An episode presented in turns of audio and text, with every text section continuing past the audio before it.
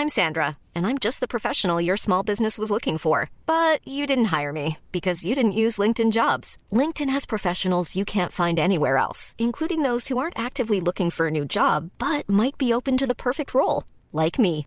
In a given month, over 70% of LinkedIn users don't visit other leading job sites. So if you're not looking on LinkedIn, you'll miss out on great candidates like Sandra. Start hiring professionals like a professional. Post your free job on linkedin.com/people today.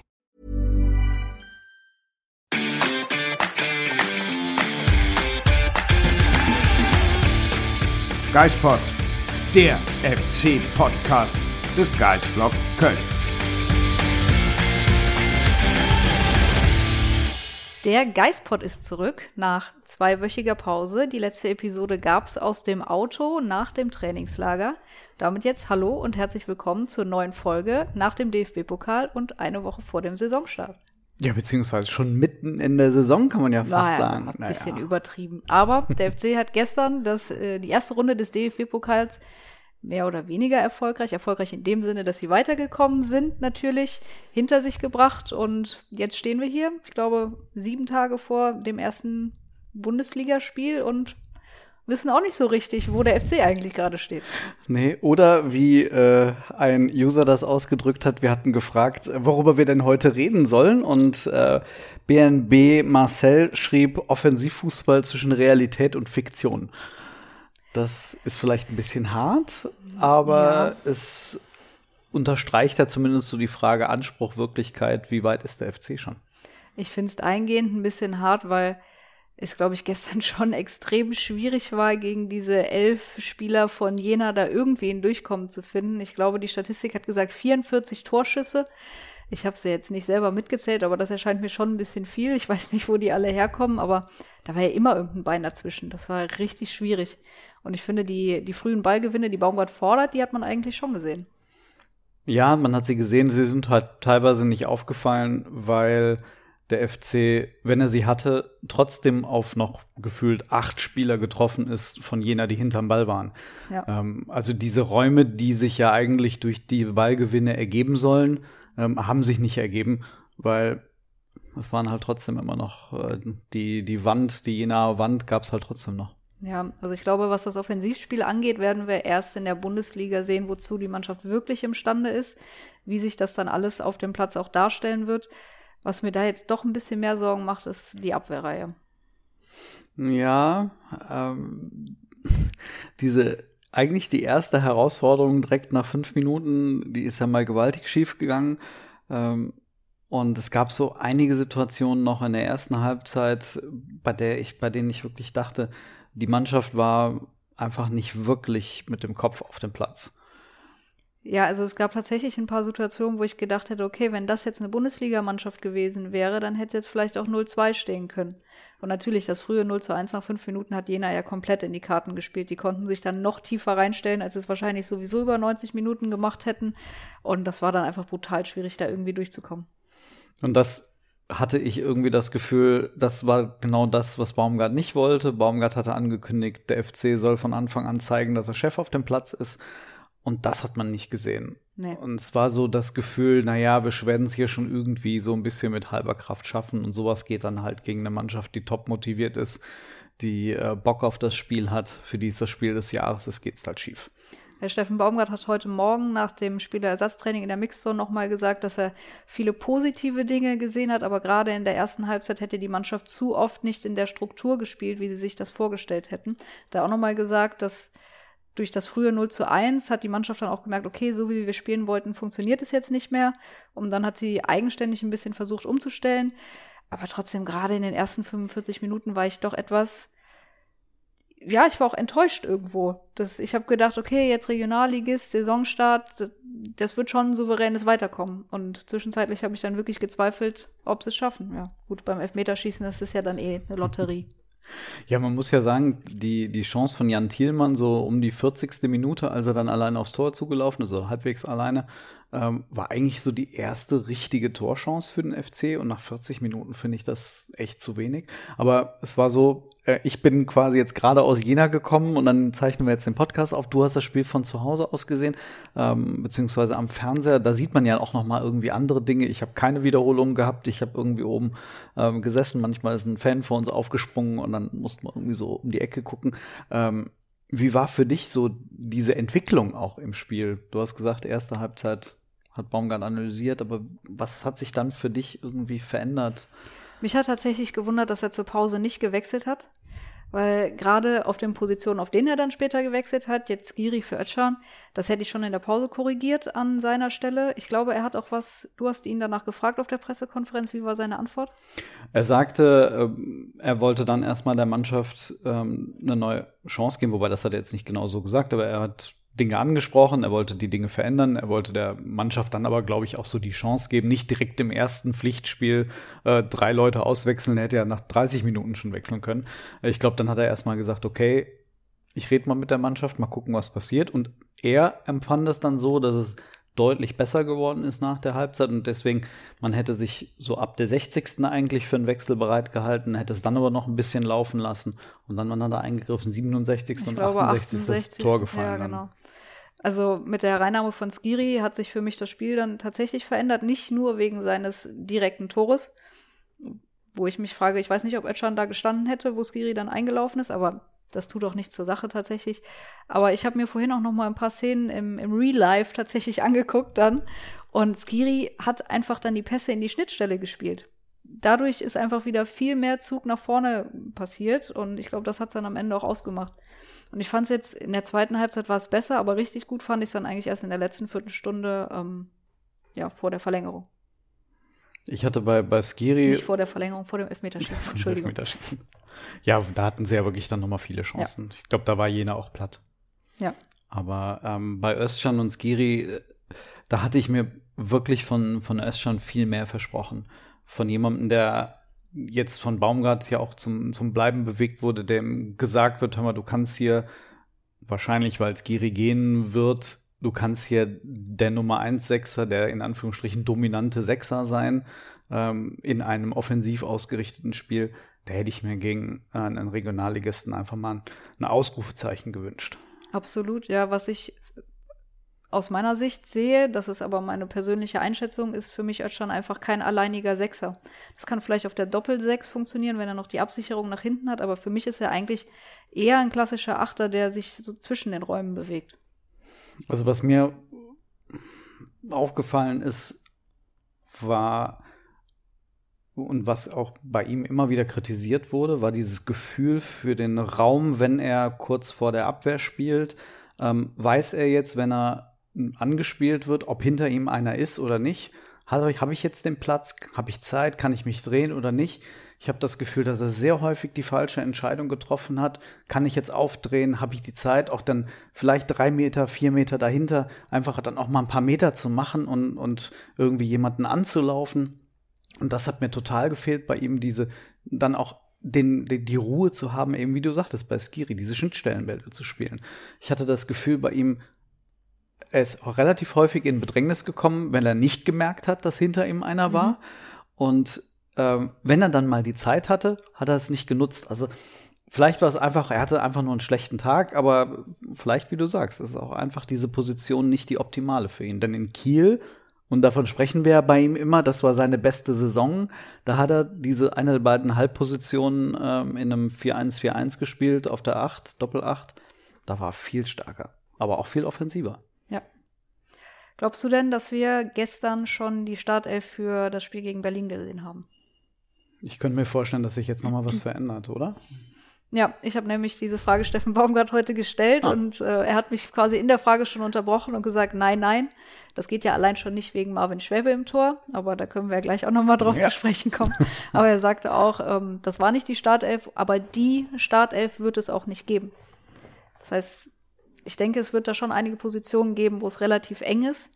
Ich würde jetzt einfach mal davon ausgehen, wenn Skiri bis Sonntag noch FC-Spieler ist, und davon gehen wir im Moment ja mal aus, dass er auch in der Startelf stehen wird. Und ansonsten, was sind für dich die Wackelpositionen oder die Positionen, wo enge Entscheidungen getroffen werden? Ich glaube, also auch wieder um auf eine Userfrage zurückzukommen, äh, von Felix H02 über die ersten Erkenntnisse bezüglich der Stärke des Kaders. Ähm, da müsste man, glaube ich, wirklich diese, diese Abwehrreihe sich noch mal genau anschauen. Ich glaube, ähm, Jonas Hector hat ja zwischenzeitlich mal hinten links gespielt, hat dann Platz gemacht für André Duda auf der halblinken äh, Position, weil wiederum Marc Uth auf der 10 gespielt hat. Also ich glaube, äh, da gibt es einfach viele Optionen. Schlüsselspieler ist für mich wirklich aktuell die 6, ähm, weil da ein Riesenunterschied war am äh, jetzt am Sonntag in Jena. Ähm, dann war ja die Diskussion Hübers oder Meret neben ja. Zichos. Zichos ist gesetzt, hat, wurde ja auch nochmal gestärkt als Vizekapitän. Wie hast du Hübers gesehen? Und diese Diskussion Hübers-Meret äh, ist ja eine ständige. Ja, tatsächlich. Ich wusste es nicht vor, vor dem Spiel, wer das Rennen macht. Wir haben ja auch immer diesen, so könnte der FC spielen. Ich habe mich letztlich dann für Meret entschieden, weil ich gedacht habe, wenn eine Chance kriegt, dann in diesem Spiel, wo es viel auf spielerische Elemente ankommt, wo es viel auf die Spieleröffnung ankommt. Aber letztendlich scheint Hübers irgendwie die Nase vorn zu haben. Und am Anfang fand ich ihn ein bisschen fahrig, ein bisschen nervös, auch ähm, was dann tatsächlich die Spieleröffnung angeht. Da sind sehr viele lange Bälle auch einfach ins Ausgegangen. Aber mit der Zeit, finde ich, hat er sich gesteigert und das auch relativ ordentlich gemacht. Ja, also das ist ja immer noch gegen einen Regionalligisten gewesen, aber ich hatte das Gefühl, gerade hinten raus, der hat einige total wichtige Zweikämpfe gewonnen, ja. war so in dieser Restverteidigung sehr robust und hat im, Zwischen, im, im Zweifel auch einfach mal dazwischen gefegt. Also das fand ich echt gut. Ähm, man merkt doch bei ihm, dass er dann eben auch den einen oder anderen langen Ball gut verteidigen kann, weil er ein sehr gutes Kopfballspiel hat war so an der einen oder anderen Stelle hätte ich mir gewünscht, also so fünf Zentimeter äh, mehr oder weniger bei den, bei den Eckbällen. Da war er so zwei, dreimal richtig knapp dran. Naja, also mal gucken. Ja, aber muss man jetzt mal sehen. Du hattest ja letzte Woche die Gelegenheit, kurz mit Merets Berater zu sprechen. Und der hat ja gesagt, Meret braucht das Vertrauen vom Club. Mal schauen, wie es jetzt weitergeht. Ob, ob er das Vertrauen noch bekommt, in der Startelf mal zu stehen. Gestern wurde er gar nicht eingesetzt. Müssen wir mal abwarten.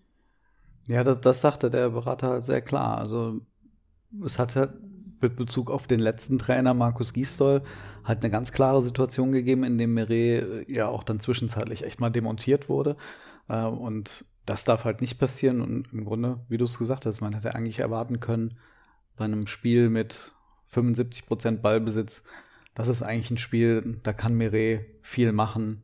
Da ist er, hat er unglaublich viel Ball. Äh, Ballbesitz und äh, viele ähm, Pässe, die er nach vorne spielen können. Also das, da hätte ich mir gewünscht, dass er eine Chance bekommt. Ja. Auf der anderen Seite finde ich es ja auch irgendwie beachtlich, dass wenn von potenziellen Neuzugängen gesprochen wird, im Moment immer nur von einem Linksverteidiger und einem Stürmer gesprochen wird. Und also auf der Innenverteidigerposition würde ich da jetzt nach dem Abgang von Bono eigentlich auch noch Bedarf sehen. Das ist so ich glaube, ich, ich bin mir nicht sicher, ob es beim FC so ganz klar ist, dass da nicht über eine Innenverteidigung geredet wird ich glaube, es gibt Stimmen, die sagen, da muss noch was getan werden. Ähm, aber dann ist auch wieder die Frage, auf welcher Position. Wenn man jetzt die rechte Innenverteidigerposition nimmt, da diskutieren wir jetzt über Hübers oder Meret. Und auf der anderen, der Linksfuß, da gibt's halt aktuell nur einen. Und das ist der Vizekapitän, das ist Zichos und der ist gesetzt. Ich habe vorhin bei, dir, bei, dem, bei der Vorbesprechung auch schon gesagt, so Zichos hat eigentlich ein anständiges Spiel gemacht, wenn es nicht diese zwei, drei Situationen immer wieder geben würde. Ja, wo man dann so kurz die Luft anhält und so. Ah, okay, hat er nochmal ausgebügelt, ja, aber ob er das halt. Einen Viertligisten. Genau, gegen den Viertligisten. Ob das dann in der Bundesliga wieder klappt, ist dann die andere Sache. Wen du jetzt gar nicht erwähnt hast, ist Sava, Sava Sestic, den, mhm. der ist auch noch da, der ist jetzt zurück aus der Verletzung. Aber da wird man jetzt auch mal schauen müssen, wie seine Perspektive so ist. Aber nominell ist er aktuell ja auch noch der vierte Innenverteidiger. Genau, also das wäre ja eigentlich, wenn man sagen würde, die, die Abwehr ist so eigentlich stabil, wäre das ja eine Optimalbesetzung mit so einem ganz Jungen, dass du den dazu holst und dass der äh, dann vielleicht hier und da mal eingesetzt wird, ein bisschen Spielpraxis sammelt, ansonsten bei der U21 stattfindet, ist ja eigentlich eine gute Situation für, für den Jungen. Und ich würde auch sagen, wenn da noch was kommen würde, noch jemand kommen würde, müsste man ihn eigentlich abgeben und also verleihen. Ja. Aber ich frage mich halt wirklich, da, dafür müsste es halt eine ganz klare, einen ganz klaren Abwehrchef geben, bei dem man wieder bei Bordeaux das Gefühl hat, der spielt immer, der macht kaum Fehler.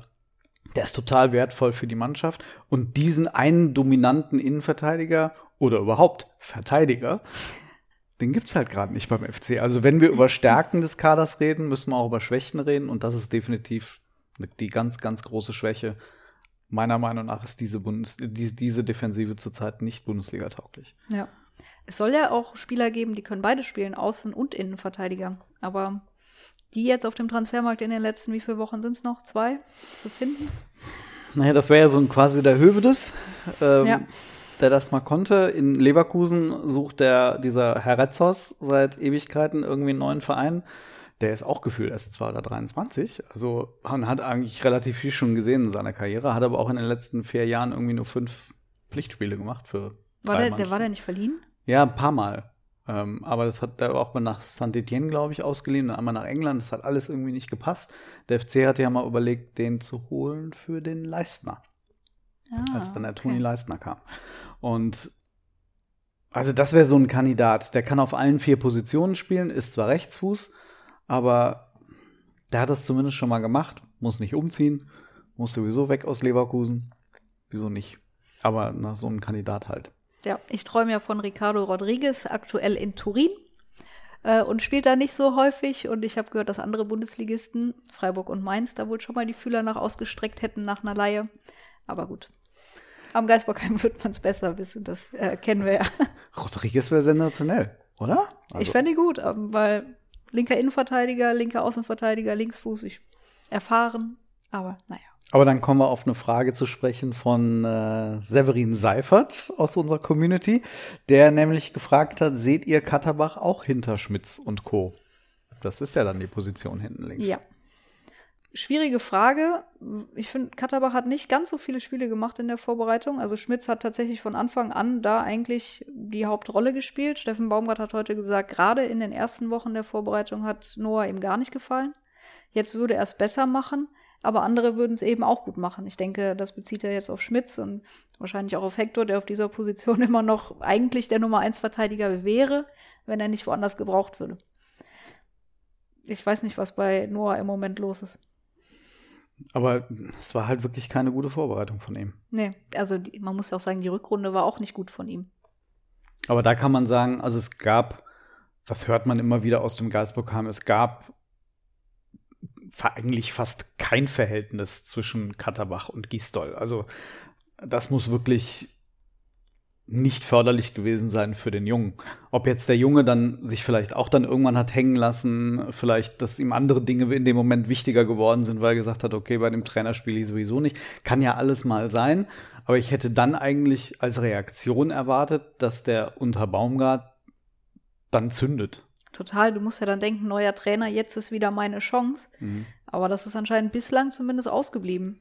Und ja, durch die Verletzung von Janis Horn ist ähm, Benno Schmitz gerade Linksverteidiger Nummer 1.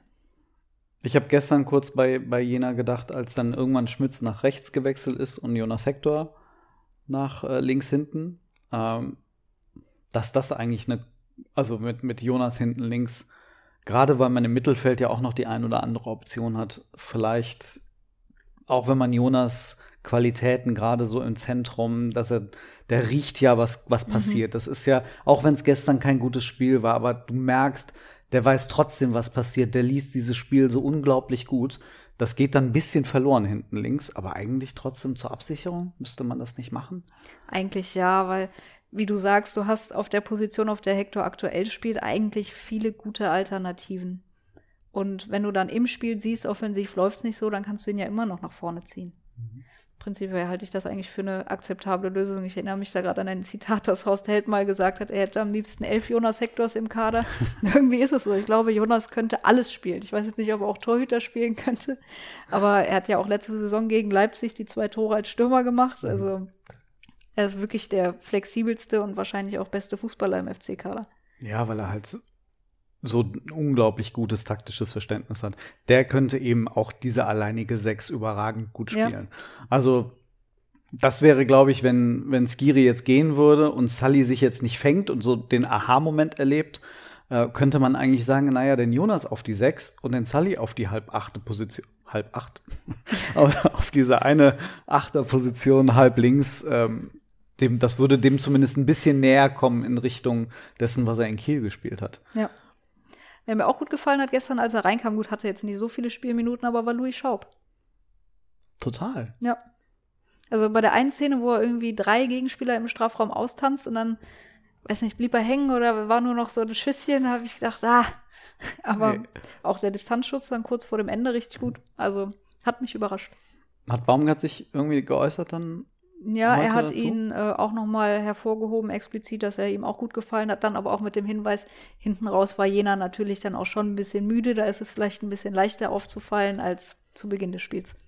Aber es ist zumindest schön, dass er ein Zeichen gesetzt hat, denn ähm, bei ihm war es jetzt unter der Woche so, äh, also in der letzten Woche, dass Baumgart gesagt hat, Schindler bleibt, Ostrak bleibt, Schaub kennt seine Rolle. Ja, Was ja auch so eine Formulierung ist, er darf gehen, äh, wenn es ein Angebot gäbe. Aber es ist dann schön, wenn, wenn so jemand dann reagiert und sagt, naja gut, okay, ich bekomme jetzt die Chance äh, und, äh, und zeigt mich dann auch, hat auch äh, dann wirklich ein anständiges Spiel gemacht. Hat er Elfmeter geschossen? Ja. Ja, hat auch noch einen Elfmeter geschossen, also wieso nicht? Ja, und er hat dann den Vorzug tatsächlich für Ostrak bekommen, der als einer der Gewinner der Rückkehrer neben Schindler gesehen wurde. Übrigens, Thema Elfmeter, wer mir auch noch als unabhängig seines Elfmeters auch wirklich gut gefallen hat, als er reingekommen ist, Tim Lemperle. Also ich fand es schön, dass Baumgart in so einem Spiel, das ja total wichtig war für den Club, auch finanziell, auch wenn es ähm, jetzt nur die erste Runde mal war, aber dass er den Jungen dann reinwirft. Drittes äh, Profispiel und dann auch noch direkt den ersten Elfmeter. Wow. Ja, nicht schlecht. Also ich finde, er spielt so ein bisschen unkonventionell. So, so ein bisschen Straßenfußballmäßig. Und das, das finde ich schön. Also mir gefällt er auch ganz gut. Ich habe auf der auf der äh, Hinfahrt nach Jena mit jemandem zusammengesessen, der sagte, ja, wir müssen ja vorsichtig sein damit äh, äh, mit Vergleichen, aber also nur von der Spielweise, so wie er sich bewegt, ist das schon so ein bisschen Thomas Müller. Also natürlich niveaumäßig, ne, um Ja. Gottes Willen, um dem dem Tim da jetzt gar keinen äh, ähm, Schild irgendwie um den Hals hängen zu wollen, aber es ist halt schon so ein bisschen der Tim hat in der, äh, in der Jugend kam er so über die Außen, dann jetzt bei den Profis eher so im Zentrum. Er ist der Schlacks, der ist echt, eigentlich für seine Körpergröße eine echt gute Technik hat, ähm, aber halt so ein bisschen unkonventionell Ja, aussieht, stimmt. wenn er am Ball ist. Ja. Ähm, hat dich das gewundert, dass der so, dass der den als ersten Schützen auswählt? Ich weiß nicht, war es denn tatsächlich Baumgart, der auch die Reihenfolge festgelegt hat? Das wüsste ich jetzt gar nicht. Davon gehe ich aus, ja. Hm, Ja, gut. Klar, der erste Schuss ist wichtig. Ich hätte ihn jetzt wahrscheinlich nicht als letzten schießen lassen.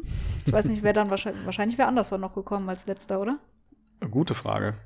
Duda Aber würde, nee, war der vierte. Duda ja. war der vierte, dann gehe ich mal, ja. Nee, aber finde ich cool. Man sagt ihm auch so ein bisschen nach, dass er so ein bisschen verrückt sei. Also jetzt aber positiv gemeint. Und dann finde ich, passt das irgendwie zu ihm, dass er auch mit dieser Überzeugung dahin geht, ja, nö, ich mach den rein. Und wie cool ist das für den, für den Kölner Nachwuchs, für das NLZ, dass zwei der vier äh, Elfmeterschützen die 19-jährigen U17-Meister sind, die da einfach äh, wirklich kalt wie die Hundeschnauze hingehen. Der Thielmann jagt das Ding noch rechts oben rein. Also da muss man ja schon sagen, die hatten Cojones. Ja, ich glaube, so Nachwuchsspieler, die nehmen sich aber auch nach dem Training immer noch mal einen Ball, einfach weil es Bock macht, den aus elf Metern drauf zu hämmern. Ich glaube, die können das schon einfach ganz gut. Ja, also das- das, hat, das war so ein richtig schöner Abschluss. Und dann könnte man ja sogar noch beim Thema Elfmeterschießen noch eine Frage von ISC Marcel 21 beantworten. Ist Horn noch die Nummer eins oder Schwäbe? Schöne Frage, klare Antwort. Horn ist immer noch die Nummer eins. Ja. Wobei man sagen muss, Schwäbe hat gestern eigentlich 120 Minuten echt, war der die ärmste Sau auf dem Feld. Ja. Bekommt das Ding da hinten reingelegt in der fünften und hat danach nichts mehr gesehen. Und dann schön wir diese zwei Dinger raus und zwar richtig gut raus. Die hat er wirklich gut gehalten. Aber mir ist aufgefallen, so manchmal, wenn es so einen Rückpass über Schwäbe gab, habe ich so, ah, ist ja ein neuer Torhüter, so, so ein bisschen fies Timo Horn gegenüber, aber man hat gesehen, der kann richtig gut Fußball spielen. Kann Timo bestimmt auch, aber so manchmal habe ich da so kleine Herzstillstände immer gehabt, wenn Timo Horn auch unter Druck nochmal den Ball in den Fuß gespielt bekommen hat. Da hat ja Uwe Gospodarek im Trainingslager gesagt beim Timo, er musste in den letzten Jahren kein Fußball Ja. spielen. Ähm, ist natürlich auch indirekt so eine kleine Kritik am vorherigen Trainer. Ähm, aber äh, es gab ja nur diese kurze Periode mit Markus Anfang, das muss man ja wirklich sagen, wo Horn auch wirklich aktiv ja. eingebunden wurde. Und danach war das eigentlich schon wieder vorbei. Ja, schauen wir mal jetzt. Also Timo wird auf jeden Fall in der Bundesliga im Tor stehen. Ob das jetzt in Stein gemeißelt ist für 34 Spieltage, weiß ich nicht. Ich denke, das wissen die auch nicht, aber er wird auf jeden Fall anfangen und ich bin auch gespannt, wie er sich präsentiert. Also die letzte Rückrunde war ja absolut in Ordnung, da erinnere ich mich jetzt an keinen großen Bock, den er da geschossen hätte. Und Steffen Baumgart hat gesagt, sie haben diese Luxussituation, dass sie im Pokal schwer bespielen lassen können, weil es vom Niveau keinen Riesenunterschied macht. Und dann, so sei es. Schwäbe hat sich mit seinen gehaltenen Elfmetern selbst ein Spielerspiel. Also ja, und vielleicht dann noch ein paar weitere. Baumgart hat ja viel vor. Ja, ähm, da, da habe ich gestern auch schon gedacht, oh Gott, er will nach Berlin und Endstation Jena. Endstation Jena. Äh, ja. der, der Schrotthaufen von Jena, äh, das Ernst-Abbe-Sportfeld ist ja, wie ihr wahrscheinlich auch alle gesehen habt, ja aktuell in einer Baustelle. Viele hat der FC auch. Äh, eine letzte Frage, vielleicht würde ich noch von den Usern äh, mhm. reinnehmen. Mhm. Ähm, André Eisken fragt, äh, wie Baumgart während des Spiels gewirkt hat. Das ähm, musst du sagen, ich war nicht da. Ich wollte dich fragen, ob man vielleicht ein paar Sachen gehört hat. Denn ich war umgeben von Fans. Ich habe ihn zwar visuell beobachten können, aber ich habe ihn nicht gehört. Hast du was wahrgenommen? Boah, das Einzige, was ich wirklich gehört habe, war, äh, mach das Ding, nee, hau das Ding jetzt rein, vor dem Freistoß, den Duda dann leider drei Meter drüber gehauen hat. War, war schon in der Verlängerung, glaube ich, ja. ne? Da habe ich dann auch gedacht, ah, schade, dass Ut gerade raus ist, weil aus der Position hat er, glaube ich, in Berlin beim 5-0 damals getroffen. Mhm. Äh, und ansonsten motivierend immer. Also weiter geht's, auf geht's, gut gemacht und halt in seiner typischen Baumgartschen Trainerhaltung auf die Arme leicht gestützt immer die Coaching-Zone bis zum Ende ausgereizt. Ja, das war so visuell das, was mir aufgefallen ist. Also er stand immer, wenn die Mannschaft, wenn der FC in die andere Richtung von der Coaching-Zone beziehungsweise von der Bank aus gespielt hat, stand er immer an der Mittellinie. Und ähm, also er ist nicht über die Mittellinie gegangen. Immerhin, da schien so für ihn so ein gewisses Ende War zu sein. War das Spiel noch anders? ja. Während äh, wenn, wenn die Mannschaft auf das Tor äh, gespielt hat, was ihm näher war. Da gab es eine Szene, ich habe leider das Handy zu äh, spät parat gehabt, sonst hätte ich das Foto gemacht. Da stand er fast auf Höhe des 16ers. Da hat er quasi die Coaching-Zone einmal verdoppelt in der Breite und ist wirklich bis, äh, bis zum 16er nach vorne gelaufen. Hat ihn auch überhaupt nicht interessiert, hat sich auch nicht umgeguckt, ob er es darf. Völlig egal, macht er einfach. Also der ist da, hat auch viel, viele Meter zurückgelegt. Aber so wie es schien, immer positiv. Ja. Das meiste zumindest. Und er wollte auf die Frage nicht antworten, die ich ihm gestellt habe, ob er laut geworden ist in der Kabine in der Halbzeit. Das hätte ich gerne gewusst. Er ist ja auch, wenn er positiv ist, laut. Von daher gehe ich mal schwer davon aus. ja, wir werden auf jeden Fall mal sehen, wie er jetzt äh, gegen die Hertha dann ist. Was ist dein Tipp?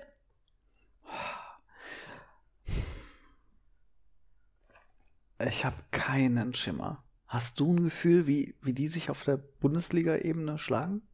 Ich hatte bis gestern ein relativ gutes Gefühl. Jetzt bin ich eher so, hm, mal schauen. Aber Hertha hat sich ja gestern auch nicht sonderlich mit Ruhm bekleckert. In der Nachspielzeit erst gegen Meppen gewonnen.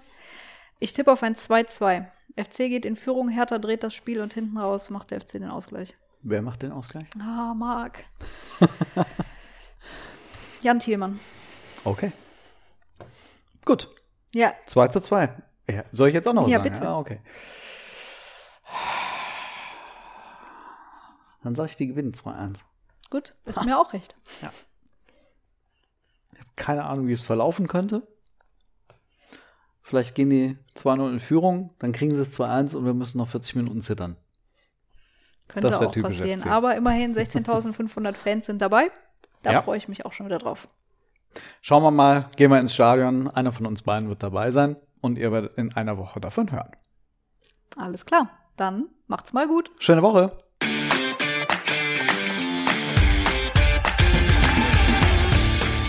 Geispod, der FC-Podcast des Geistblog Köln.